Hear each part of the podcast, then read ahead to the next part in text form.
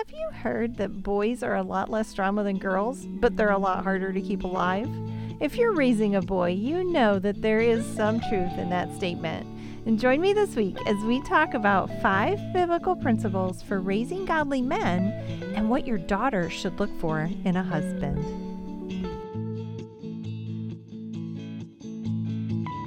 Hi, and welcome to the Raising Kids on Your Knees podcast. Raising Kids on Your Knees is a ministry dedicated to equipping you to pray and parent life into the lives of your children. I am your host, Tina Smith. Welcome to the show. I'm so happy you're here with me. My prayer for you is that your time here will help you grow in freedom and victory in Christ so that your prayers for your children are powerful and effective. Our desire for our boys should be that they grow up to be godly men. You may be raising your boy alongside a godly husband, by yourself as a single mom, or maybe you're a caregiver or a grandparent. Whatever your situation may be, rest assured that your obedience to Jesus Christ as you raise them will make all the difference in their lives. Our desire for our daughters is that they will grow up to marry a godly man. Who our children marry is one of the most important decisions your children will ever make. If our daughters know what they're looking for, it will make that decision process just a little bit easier for them. We live in a fatherless society today. Many children, both boys and girls, are being raised in a fatherless home. Although there is a deficit in the lives of our girls, I believe the greatest deficit is in the lives of our boys. The impact a father makes in teaching his son how to be a man is huge. I imagine many of the things we hear about in the news would have never happened if some of these boys had a solid father figure to follow. I want to encourage you, Mom. If you are alone in this, I have walked in your shoes. Timothy in the New Testament also had an unbelieving father. It was the righteousness of his grandmother and his mother that made the difference in his life. My walk of obedience did make a difference in my boys' lives, and it will in yours too. The encouraging thing is this God brought Paul into Timothy's life to mentor him. Imagine being mentored by Paul. There is always hope when we walk in obedience to Jesus. He has the best interests of our boys at heart, as well as a plan and a purpose for their lives. All this week, we are going to be praying five very specific ways for Jesus to work in the hearts of our boys as they grow to be godly men. If you don't have boys, these are things that you can be praying for your daughters to find in a husband. First of all, let's talk about this. A right relationship with God is primary when you're raising boys. Look with me at 1 Peter 5, verses 6 and 7. It says this So humble yourselves under the mighty power of God, and at the right time he will lift you up in honor. Give all your worries and cares to God, for he cares about you. For our sons to have a right relationship with God, they will have to be humble. Humility and dependency on anyone is very hard for men. They are hardwired to be the head of the house and the provider and be independent. The deception is that pride is what makes a man great. The truth is, humility is what makes a man great. Teaching our sons humility is going to be running countercultural for you and for them. But without humility, our sons will not be teachable and will strive to do everything out of their own strength and power. A humble spirit is what is needed for them to be all God created them to be and to do all that God created them to do. Let's face it, we live in a society that doesn't have a right view of women. Look at this covenant that Job made with God in Job 31, verse 1. I made a covenant with my eyes not to look with lust at a young woman. The porn business is booming these days, you guys. Clothing covers less and less. Our sons are sending nudes on social media like baseball cards without even batting an eye at it. It's an age old problem. Women are the objects of sexual pleasure. Boys and men lust after women without any concern that their lust has any consequence. The more women are depicted as sexual objects, the less and less women are viewed by our sons the way God created them. The Genesis account of the creation of a woman for the man gives us a beautiful picture of the value and importance of a woman. God declared that it was not good for man to be alone. He caused Adam to fall asleep, and while he was sleeping, he took a rib from Adam. It was from that rib God created Eve.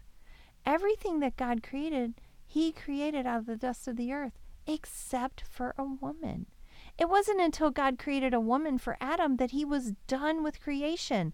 Women are the crown jewel of creation, a gift from God to man. Our sons need to view women from that perspective. They need to understand that women are not objects to be used, but gifts from God to walk alongside them in life. A respected reputation is of great value as our boys become men. In 1 Timothy 4:12, Paul gives this advice to Timothy. Don't let anyone think of less of you because you are young. Be an example to all believers in what you say and what in the way you live, in your love, your faith, and your purity.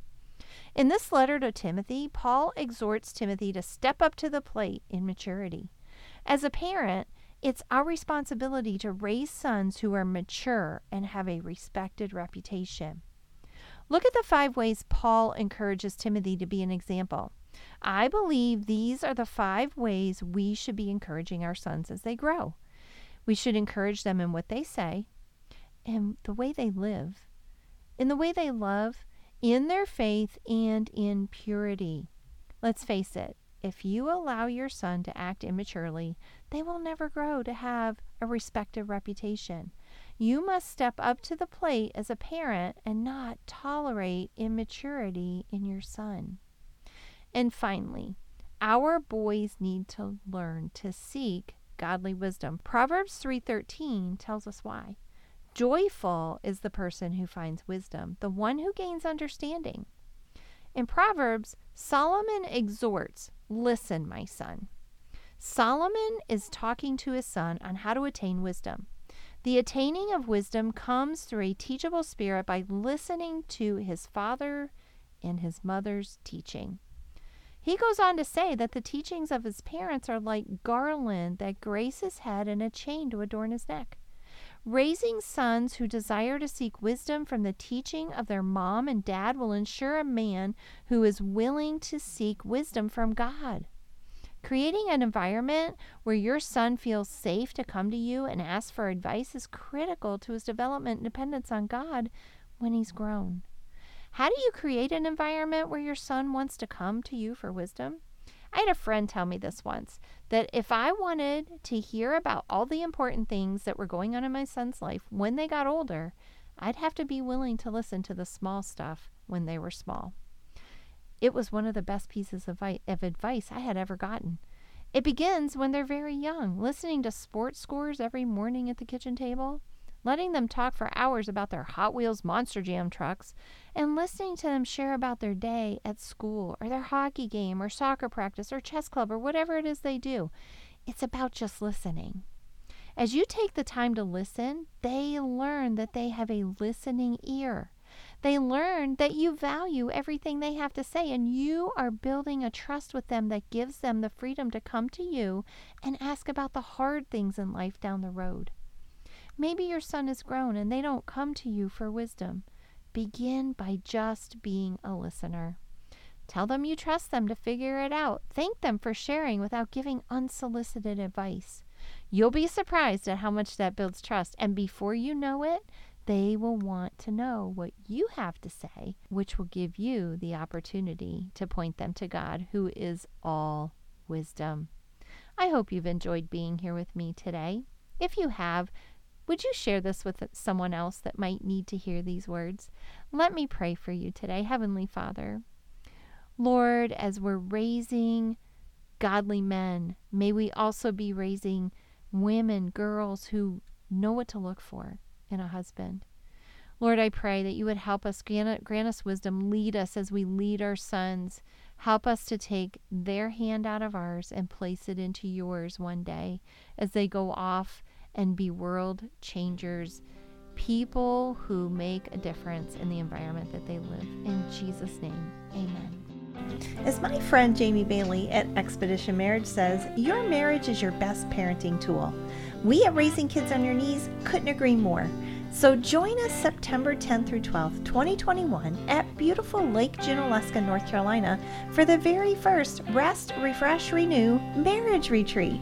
Rod and I, Chris and Jamie Bailey, and Taylor and Betsy Pendergrass will all be there to give you the tools you need to make your marriage a legacy changer. You can get all the details at raisingkidsonyourknees.org and click the marriage button. We hope to see you there.